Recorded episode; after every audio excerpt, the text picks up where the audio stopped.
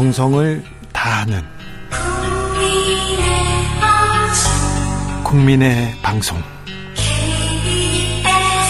KBS 주진우 라이브. 그냥 그렇다고요. 뉴스를 향한 진지한 고민 기자들의 수다 라이브 기자실을 찾은 오늘의 기자는 KBS 김수현 기자입니다. 어서 오세요. 안녕하세요. 준비한 첫 번째 뉴스부터 가볼까요? 네, 정부가 최근에 소상공인과 청년층 같은 취약계층 빚 부담 줄여주는 방안을 내놨습니다. 네. 그동안은 이제 코로나19 때문에 정부가 뭐 대출 상환이나 만기 연장해주던 지원들이 있었는데 이게 9월에 종료되기 때문에 이 연착륙을 도와주겠다는 건데요. 그런데 이 중에서 이 청년층 대책이 조금 논란이 되고 있습니다. 그 어떤 대책이죠? 먼저 소상공인의 경우는요. 네? 정부가 기금을 조성해서 최대 30조 원 규모의 부채를 넘겨받는 방식으로 지원을 하고요. 자, 지금 부채를 탕감한다 이 얘기가 나왔어요. 그래서 네. 굉장히 민감하게 반응하고 있습니다. 특별히 보수층도 어우 이거 뭐 무슨 말이야 얘기합니다. 네. 그런데 이 소상공인 분들이야 사실상 코로나19 때문에 워낙 피해가 컸다는 측면이 있잖아요. 네? 그런데 이제 논란이 일고 있는 게 바로 청년층 빚 부담을 줄여주겠다는 대책입니다. 네? 이 프로그램 살펴보면 이제 만 34세 이하의 저신용 청년의 채무 이자를 부담을 감면해주는 프로그램인데요. 채무 이자군요. 네, 9월부터 1년 정도 한시적으로 시행할 예정이고요.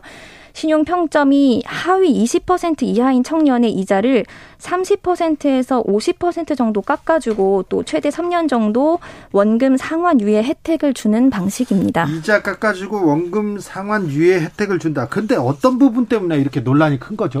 네, 정부가 이렇게 한 이유는 최근에 물가도 오르고 또 금리도 오르니까 이 소득에 비해서 대출이 많은 20, 30대 청년층의 어려움이 상대적으로 더 클 수도 있다고 판단을 했습니다. 그런데 이 김주현 금융위원장이 브리핑에서 투자 손실 애로가 큰 저신용 청년이라는 표현을 쓰면서 문제가 불거졌습니다. 투자 손실 애로가 큰 저신용 청년. 그러니까 네. 투자 손실 애로가 크다. 그러니까 비투한 사람들. 네, 맞습니다. 빚내서 뭐 주식이나 가상자산 시장에 그렇죠. 투자를 했다가 손실을 입었을 경우에 이게 뭐 장기적으로 사회적 낙인이 되지 않도록 해줘야겠다라는 게 원래는 정부의 취지였거든요. 그런데 이게 가상자산 투자자까지 구제 대상에 포함하면 사실상 세금으로 빚 탕감해 주는 거 아니냐. 역차별이다. 도덕적 해이 불러일으킬 수 있다. 이런 논란으로 불거졌습니다. 사실 좀 확인해 주세요. 팩트 체크 해보자면 네. 대통령실은 일단 이 프로그램이 원금 탕감이 아니다라고 진화에 나섰습니다. 금융당국도 적극적으로 해명하고 있는데요. 자, 원금 깎아주는 거 아니야, 탕감 아니에요. 이렇게 다시 얘기를 하기 시작했어요. 네. 실제로 확인을 해보면 이 대책 자체가 새로운 제도는 아닙니다. 기존에 있던 개인 채무 조정을 활용하는 건데 이 개인 채무 조정 제도 자체가 원래 자금 용도를 세세하게 따지진 않거든요. 네. 그래서 채무자가 뭐 빚을 통해서 마련한 이 자금으로 주식을 투자했든지 가상자산을 투자했든지 생활비에 썼든지 간에 이걸 다 일일이 구분하기보다는 이 전체 채무액을 덩어리로 놓고서 금융기관과 채무 조정을 협의하는 방식이기는 합니다. 그래서 네. 청년층에 청년층의 원금을 이렇게 좀 깎아주거나 좀 덜어준다, 탕감해주는 건 맞습니까? 네, 그것도 사실은 아닙니다. 이게 아니에요? 네 원금을 탕감해주는 건 아니고요. 이번 대책에서 이제 원금 탕자, 탕감이 이루어지는 건 소상공인에 한해서고 청년층 예. 같은 경우에는 이제 이자 부담만 깎아주겠다는 겁니다. 그리고 이 채무 조정 부담을 세금으로 해주는 거 아니냐 이런 지적도 있었는데 사실상 이것도 세금은 아니고요. 금융기관이 부담을 지기 때문에 관련 비용은 금융권이 부담하게 됩니다. 네. 하지만 그래도 이 형평성 논란이 크게 불거지는 이유가 최근에 금리도 물가도 오르고 있으니까 원래 성실하게 빚 갚던 분들도 사실상 같이 어려워지고 있는 거잖아요. 네. 그러니까 이렇게 빚을 꼬박꼬박 갚고 있던 분들 입장에서는 왜 청년 연체자들만 이렇게 좀 혜택을 줘야 하냐 이런 납득할 만한 이유가 필요한 부분이 있죠. 네. 그래서 뭐 취약계층뿐만 아니라 이런 성실 상환자의 부담을 덜어주는 대책도 필요한 거 아니냐 이런 지적도 있습니다. 그러면 그러면 성실하게 빚 갚고 있는 사람들 노력하고 있는 사람들한테도 좀좀 뭐 어떤 혜택을 좀 줘야 될 텐데 그런 목소리 계속 나옵니다. 다음 뉴스로 가보겠습니다. 네, 지난주에 윤석열 정부 첫 세제 개편안이 발표가 됐습니다. 자, 네. 감세예요? 네, 맞습니다. 이 컨셉 자체가 감세인데 소득세, 뭐 부동산세, 법인세 다 깎아주겠다. 그래서 서민 중산층의 부담을 덜어주겠다는 게 목표입니다. 근데 서민 중산층의 부담 덜어줍니까? 부자들만 덜어주는 거 아닙니까? 자, 좀 살펴보자고요. 네, 일단 하나씩 보면 이제 직장인들 최대 관심사가 소득세 얼마나 줄어들까였죠. 이 소득세 매기는 기준인 과세 표준을 조정을 해서 좀 낮은 세율을 적용받는 구간을 늘리기로 했습니다. 이렇게 되면 예를 들어서 연봉이 한 5천만 원 정도인 직장인 분들은 세금이 지금보다 한 18만 원 정도 줄어들게 되고요. 1년에요? 네. 연봉이 한 7,800만 원 정도인 분들 같은 경우에는 소득세가 한 54만 원 정도 줄어들게 됩니다. 네. 여기에 이제 부동산세랑 법인세도 다 낮추기로 했는데 부동산세의 경우에는 핵심이 종합부동산세를 2년 전 수준으로 되돌리겠다는 겁니다. 되돌리는 거예요. 네. 그리고 이게 다만 법이 고쳐지기 전인 올해는 종부세 면제 기준 자체를 공시가격 14억 원으로 높여서 이 이하인 경우에는 올해 아예 종부세가 없게 되는 거고요. 예.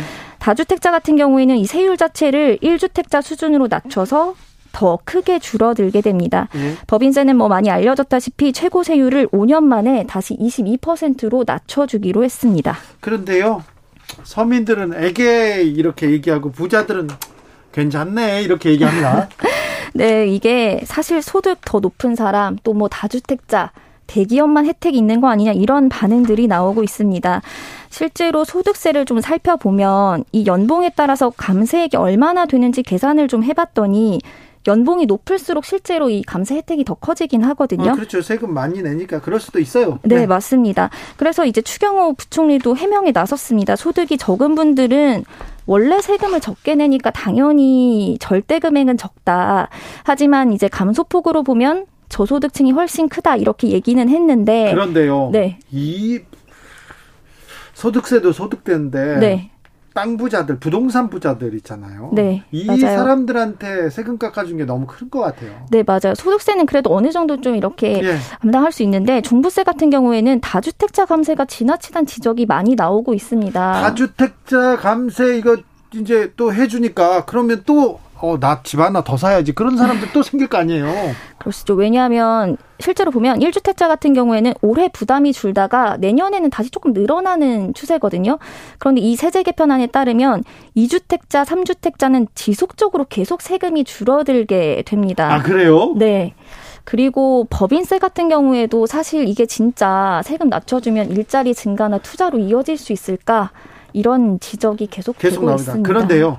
재정 건전성 계속 얘기했지 않습니까? 네. 우리나라 뭐 재정 어 지금 지금 다 빵꾸가 났다 이렇게 얘기했는데 지금 이렇게 세금을 깎아주면 이거 괜찮은 겁니까? 그 부분도 사실 걱정이 많이 되죠.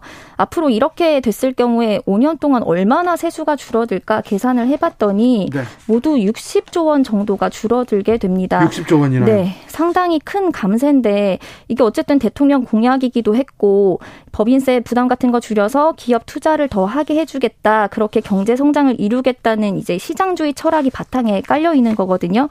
그런데 이제 앞서도 설명드렸듯이 지금 경기가 워낙 안 좋은데 실제로 세금 깎아준다고 정말 누가 투자해요, 네, 지금? 투자가 늘어나겠냐 이런 걱정이 있습니다. 네. 그리고 정부가 추세상 세수가 지속적으로 증가한다, 감세 좀 해도 좀 큰 문제 없다라고 하긴 했는데 네. 최근에 부동산 거래도 줄고 이러다 보니까 세수가 예상보다 더 줄어들 가능성도 있죠. 예. 지금 야당에서는 이제 다주택자 세부담 경감이라던가 법인세 최고세율 인하 같은 경우는 반대 목소리가 나오고 있기 때문에 이게 실제로 정기국회에서 통과될지는 좀 지켜봐야 하겠습니다. 다음 뉴스로 가겠습니다. 네, 최근에 휴가철 맞아서 렌터카 쓰시는 분들 많으실 텐데 많다죠. 피해 사례가 좀 많습니다. 어떤 피해들이 있습니까? 예를 들면 이런 건데요.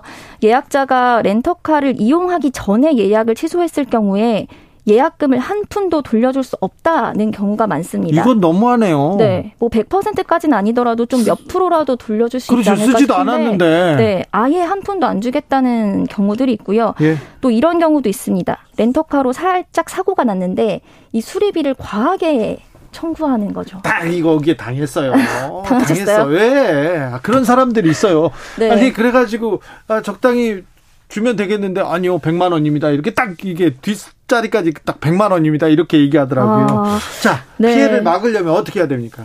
사실 기본에 충실하셔서 꼼꼼하게 확인을 하시는 게 가장 중요한데요. 렌터카 계약 체결 전에 예약 취소하거나 중도 해지했을 때 환급 규정 같은 거 꼼꼼히 확인하셔야 되고요. 아니 그 환급 규정, 규정까지 그것까지 다 봅니까? 그런데 어느 정도 어느 네. 정도 이렇게 좀 협약된 내용이 있을 거 아니에요. 그래도 지금 상태에서는 사실 이걸 확인을 하시는 게 가장 좋은 그렇습니까? 방법이고 예. 그리고 이제 혹시 사고 발생에 대비해서 이 전체 보상받을 수 있는 자차 보험 있잖아요. 이런 것들 미리 가입해 두시고 만약 사고 나면 반드시 사진을 찍어 주시는 게 그래도 도움이 됩니다. 그리고 수리를 하셔야 될 때는 렌터카 사업자랑 협의해서 정비 공장을 정한 다음에 이 견적서하고 명세서 같은 걸 반드시 챙기시는 게 나중에 분쟁을 방지하는 데 도움이 된다고 합니다. 아, 네. 견적서하고 정비 명세서를 꼭 챙겨 놔라. 네. 알겠어요. 네. 휴가 잘 다녀오세요. 기자들의 수다 KBS 김수현 기자 함께했습니다. 감사합니다. 감사합니다. 교통정보센터 다녀올까요? 이현 씨.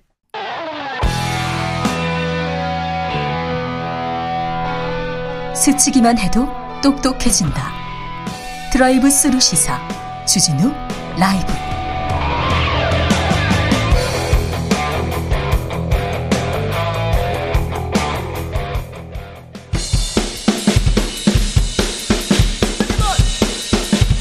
틱탁 틱탁 틱탁 현란한 입담의 환상 드리블 오늘 이 뉴스를 주목하라 이슈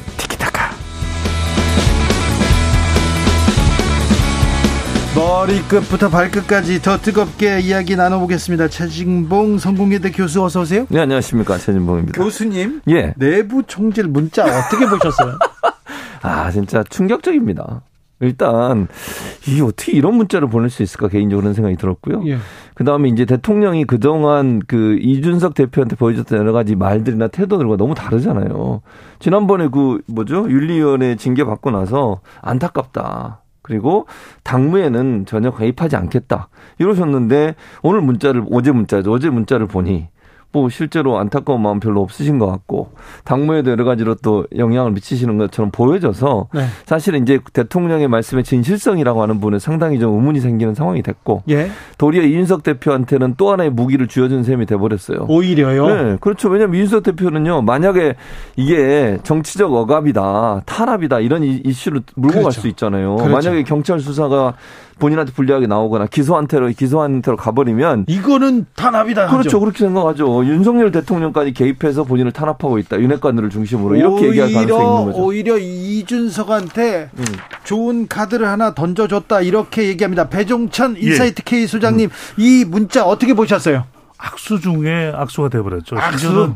얼마 전에 공무원 시험 합격은 건성동이었는데 네.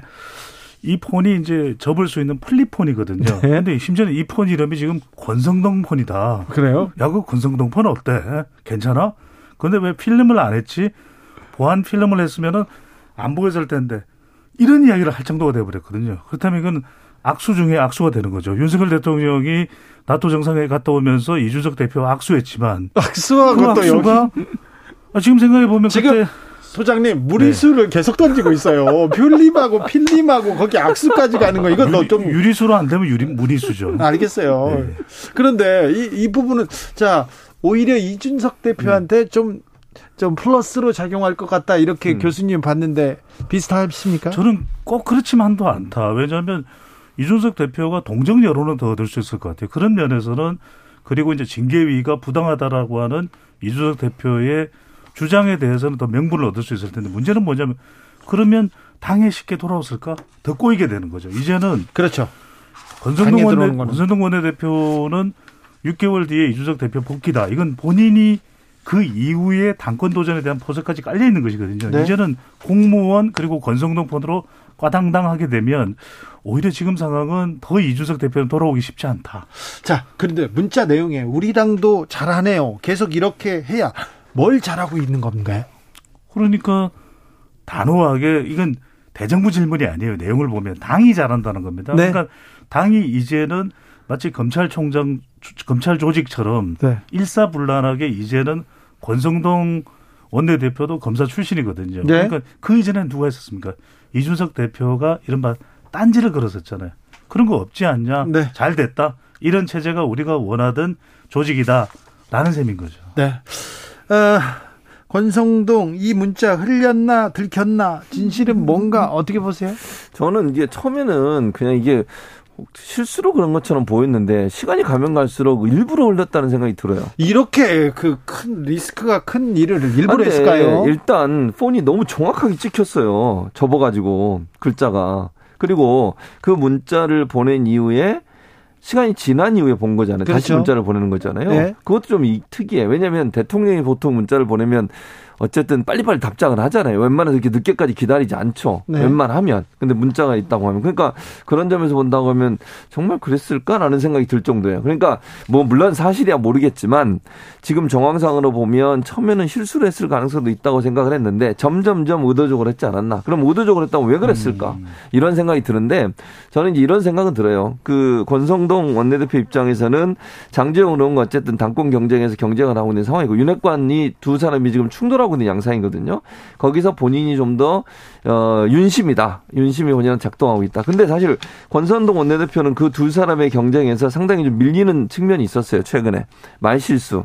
지난번에 뭐, 어, 7급 해달라고 지금 9급 해줬다 이래가지고 얼마나 또 논란을 받, 네, 당했습니까?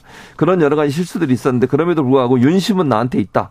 라고 하는 부분을 강조하기 위해서 그랬을 가능성을 배제할 수 없다고 봅니다. 저는 좀 다른 게 이게 어, 최신문 교수님 워낙 또 말씀 잘 하시니까 또 솔깃해요. 그래서, 어, 의도가 있, 있, 있구나. 이렇게 생각이 드는데, 말까지 더듬어가면서. 근데 따지고 보면, 이렇게 일파만파 파장이 되는데, 어, 권성동 원내대표가 이것을 의도적으로 고의로, 이건 그 아카데미 상급의 메소드 연기거든요. 이 정도 되면. 네. 강기훈이라 이름까지 나왔기 때문에 저는 그렇지가 않다. 이거 실수다. 왜냐하면 우리가 2014년의 추억이 있잖아요. 비키니의 추억. 네. 그때도 어, 권성동 의원이 당시에는 다른 뭐 화면을 보다가 자료 찾다가 어, 이게 등장한 거다. 그렇게 이야기를 했는데 이번에 자료를 어떤 자료를 찾은 거예요?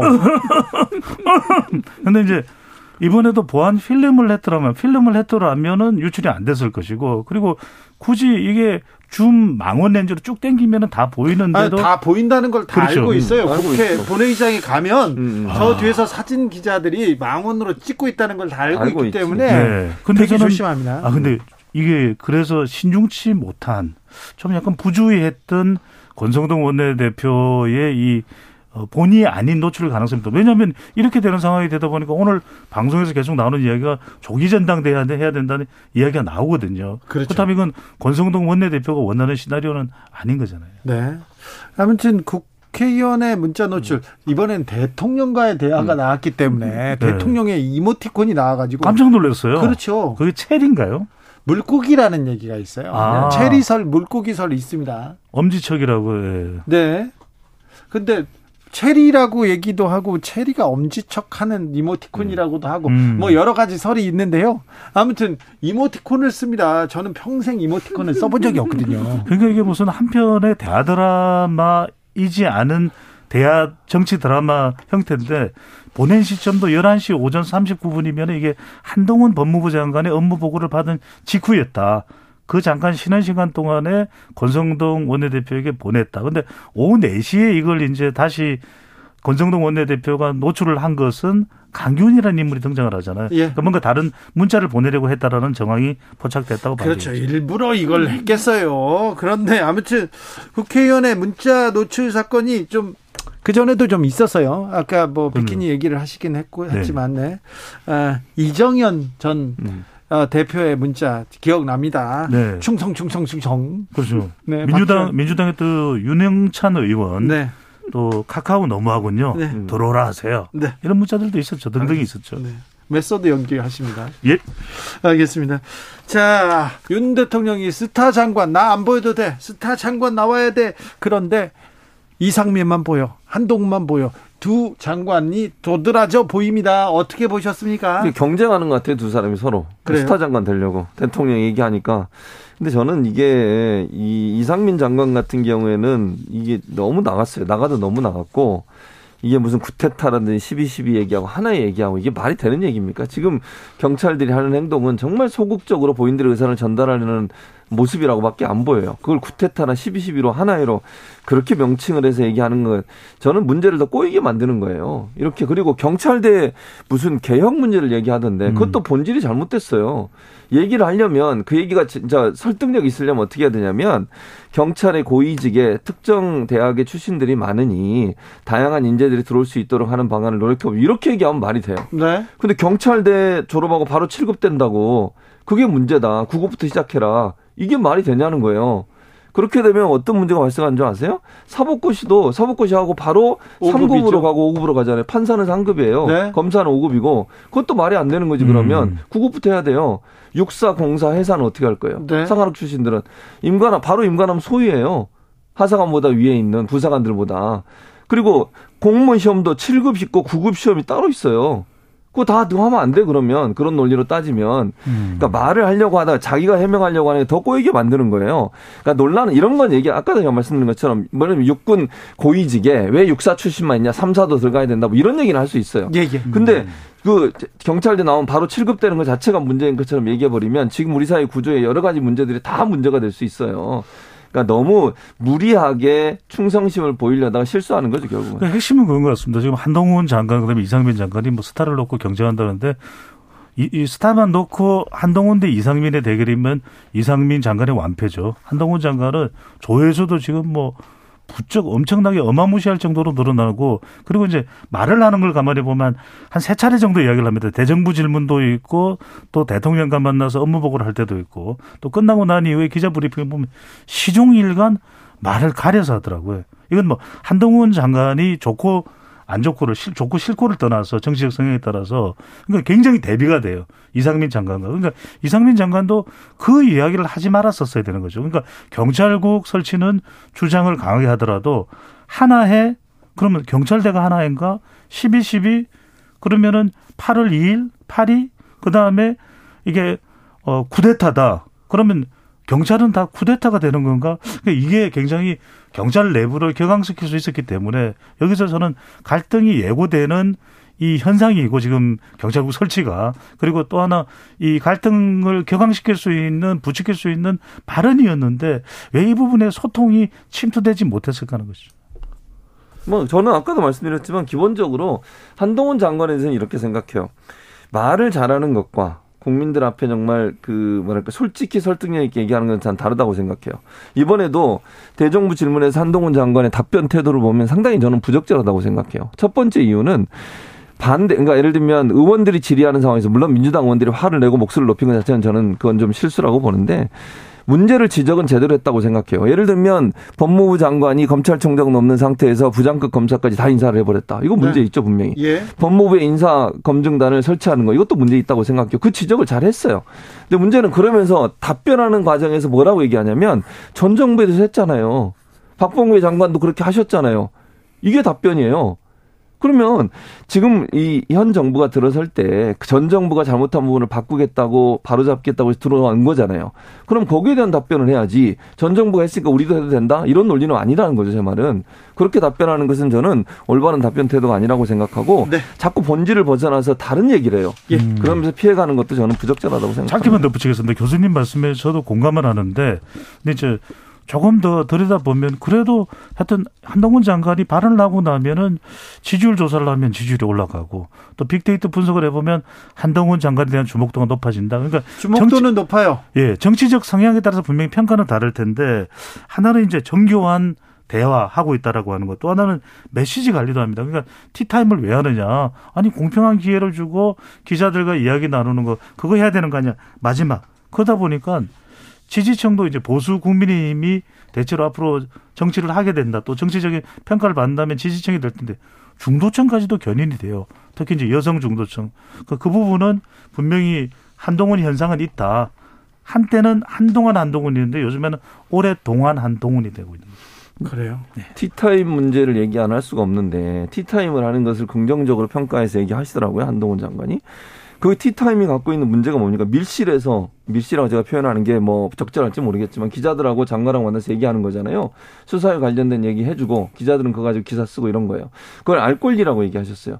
알 권리를 충족시키려면 저는 공개된 장소에서 공식적인 기자회견을 해야 한다고 생각해요. 수사 결과 발표를 하든지.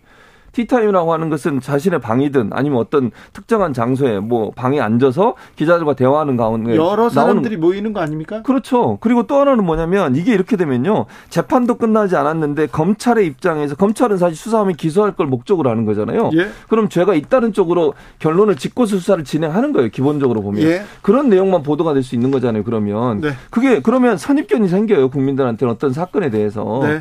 그래서 이거는 재판이 끝날 때까지 피의 사실 공표하지 못하도록 돼 있는 건데 정말 불가피하게 국민의 알 권리를 채운다고 하면 공개적 장소에서 기자들이 질문하고 답변하는 과정을 통해서 하면 되지 굳이 티타임을 할 필요가 있을 거냐. 이거는 검찰이 여론을 움직여서 본인들이 수사하는 수사에 대해서 본인들에게 유리한 여론을 만들 수 있다는 비판을 피할 수가 없다고 봐요. 네. 그럼 단동훈 장관에 대해서 짧게만 더 붙이면 그래도 이런 평가가 나온다는 것이거든요. 세간의 평가가. 예. 그러니까 박범계 전 장관과 전현직 장관의 또 대정부 질문 이른바 박한 대첩이 이루어졌지 않습니까? 그러면 여기에서 더 똑똑하다. 뭔가 물어 이제 어 이런 평가가 나온다는 거죠. 그리고 더 좀 민주당이 더 똑똑했으면 좋겠다. 더 분임 어 뭐 질문을 나눠서 했으면 좋겠다. 더 누가 설득력 있느냐. 그러니까 저는 대정부 질문이든 앞으로 뭐가 됐건 간에 이 더불어 민주당에서 한동훈 장관을 압도할 정도의 그 내공이 나와야 되는 것이겠죠. 지난 정권 때 대정부 질문에서 이낙연 총리가 굉장히 음. 어, 발언 그리고 태도로 네. 어, 대선 주자로 그 주목됐죠. 그런데 그래요. 이번에는 한동훈한테 배종찬 소장은 한동훈 장관한테 점수를 좀 주고 있군요. 어, 박순애 아, 평가 평가. 네, 네. 박순애 장관 아, 계속해서 논문 중복 게재 계속 얘기 나옵니다. 교수로서 어떻게 또 보세요? 아, 이건 진짜 큰 문제예요. 저는요, 이거는요, 교수로서 정말 불명예거든요. 두 번이에요, 두 번이. 한 번도 아니고. 정치학회에서 정치학회에서 행정학회에서 두 네. 번이거든요. 논문집에서 그러니까 논문 심사는 편집위원회에서 판단했을 때 이게 표절이다, 중복 게재다 이게 나온다고 하는 것은요 교수로서는 정말 치명적입니다. 이거는 그래요? 교수의 명예에 치명적이에요. 그리고 몇 년 동안 투고를 못하게 만드는 거예요. 네. 그러니까 연구를 하더라도 우리는 문제 투고 못 합니다. 왜? 네. 당신은 지난번에 그것 때문에 표절 때문에 문제가 됐으니까. 예. 이런 거잖아요. 이, 그러니까 이거는 교수로서는 정말 연구 생활이나 연구 윤리 부분에 있어서 삼, 뭐야, 거의 뭐 사형 선고나 마찬가지예요. 교수님. 예. 아, 학회에서 징계받는 게 더 지옥스럽습니까? 방송국 징계받는 게 더. 아, 학회에서 징계받는 게더 지옥스럽지. 아, 당연하죠. 방송 출연 못 하는데. 아니, 그건 아니에요. 네. 방송. 근데 교수들은. 방송국 징계 무섭죠. 음. 교수들은 아무튼 학회에서 징계받는데 행정학회, 정치학회 네. 양쪽에서. 그러니까 두 군데다. 아니, 그러니까 논문, 논문을 계좌를 못하도록 막는다는 건요 논문 그 쓰는 과정에 부정이 있었다는 걸 얘기하는 거예요. 그럴 때 그런 결론을 함부로 결, 이런 결론을 내리지 않아요. 그렇죠. 그리고 웬만해서는 워낙 크기 때문에 너 다음번에도 내지 마 이렇게 그렇죠. 몇 년 동안이에요, 그게. 그래요. 뭐 3년이면 3년, 4년이면 4년 동안 투어를 못하게 막, 막는 거거든요. 우리 교육부 장관이. 근데 그, 그게 문제인 거지. 저는 그래서 더 문제는 이분이 그냥 교수도 아니고 교육부 장관이에요. 그럼 음. 이런 문제가 있는 교수들에 대해서 징계를 하거나 문제가 있다고 생각해서 뭐 불이익을 주거나 학교에 대해서 그런 교수가 있는 학교에 할수 있겠어요? 그런 처분을 받은 교수랑 학교들이 아니 교육부 장관 당신도 음. 그랬는데 우리한테 그럴 수 있어요 이렇게 얘기하지 않겠냐는 네, 거예요. 네, 저도 인사에 대해서는 공감합니다. 교수님 말씀대로 기준이 있어야 되죠. 그러니까 좀더 명확한 네. global standard라는 기준이 뭔지 또 하나는 이제 검증이 제대로 된 더군다나 박순애 사회부총리 교육부 장관은 지금 인사청문회도 거치지 않았거든요. 예. 그리고 마지막으로 평가입니다. 국민들의 평가도 하는데 이 국민들의 잣대조차도 네. 어느 정도는 반영이 돼야 되는 거죠. 아니 뭐 상당히 많이 반영돼야 될 수도 그렇죠. 있고요. 야 옆에 사람 거 보고 쓰면 안 돼. 그렇게 아유 초등학생이 음. 장관도 그러는데요. 음. 얘기하면 뭐라고 할 겁니까? 이 부분은 네. 좀 조금 음. 문제가 있는 것 같은데. 저는 그래서 또 대학원 다녔지만 논문 못 써서 더 안 하잖아요. 알겠어요. 네. 잘하셨어요. 네. 자, 김건희 여사가 전투기 추락 사고로 순직한 고 심정민 소령 유족에게 자필 편지를 썼습니다. 요즘 안 보이셨는데 음. 아, 앞으로는 어떻게 될까요? 계속 저는 김건희 여사가 나오면은 이건 정쟁화되고 또 대통령에게는 지지율상으로 부정적 타격을 줄 수밖에 없다고 봅니다. 나오면요? 활동은 왜? 활동은 해야 되겠죠. 하지만 활동을 하더라도 노출이 안 되는 방법도 있을 수 있거든요. 아니 뭐 스텔스기도 아니고 왜 노출을 안 돼야 아니 그게 그게 왜 그러냐면은 아니 그러니까 이게 노출이 되고 안 되고 보이고 안 보이고 투명 인간이고 아니고의 문제가 아니라 네. 지금 대통령 지지율이 가뜩이나 지금 임기 아직 세 달도 안 됐는데 낮은 상황인데 네.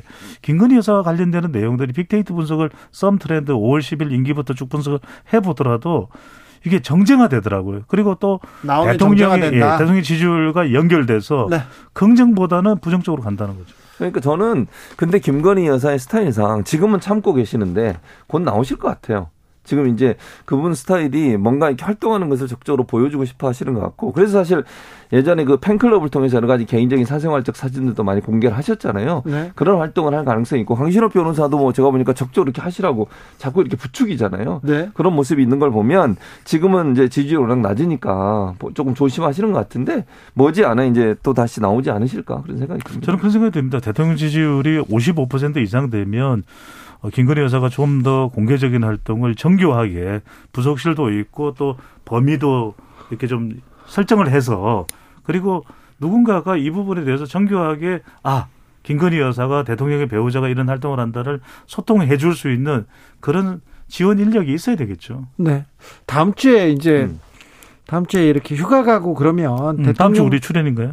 대통령 이제 뉴스는 좀 사라지는 겁니까? 아니면 계속 이 문자나 이런 또 논란으로 계속 커지나요? 계속 될 것 같은데. 그래도 대통령이 휴가 가면 좀 조금 잠잠해지는 현상이 있습니다. 그러다 보면 지금 대태로 이제 지지율의 추세를 보더라도 좀 하락하든 곤두박질 치던 것은 차단이 됐다, 중단이 됐다. 횡보하고 있는 대통령의 지지율이 뭐, 어, 어, 대통령이 뭔가 다른 행동을 특별하게 하지 않는 것도 지금 같은 상황에서는 방법이네. 지지율이 행보되거나 또 반등 모멘텀을 잡을 수 있는 기간이 될 수도 있겠죠. 네. 근데 저는 뭐 그런 모멘텀을 밟을 수 있는 뭐가 없어요 이슈가 일단 첫째 그게 문제라고 보고 두 번째 행안부 관련해서 지금 경찰 경찰국 신설 문제에 대해서 문제에 대해서도 국민들 여론이 안 좋아요. 예? 그것도 여론조사에 또 반영될 거라고 생각해요. 그러니까 김건희 여사가 나오지 않아서 어느 정도 정체에 딱 멈춰섰었는데 더 떨어질 가능성이 있다고 봅니다. 자 이슈 티키타카 최진봉 배종찬 두 분 감사합니다. 감사합니다. 네, 잘 들었습니다. 고맙습니다. 네, 준비해온 발언들 배종찬 소장 실패. 네. 주진우 라이브 여기서 인사드리겠습니다. 돌발 퀴즈의 정답은 IMF였고요. 저는 내일 오후 5시 5분에 돌아오겠습니다. 네. 지금까지 주진우였습니다.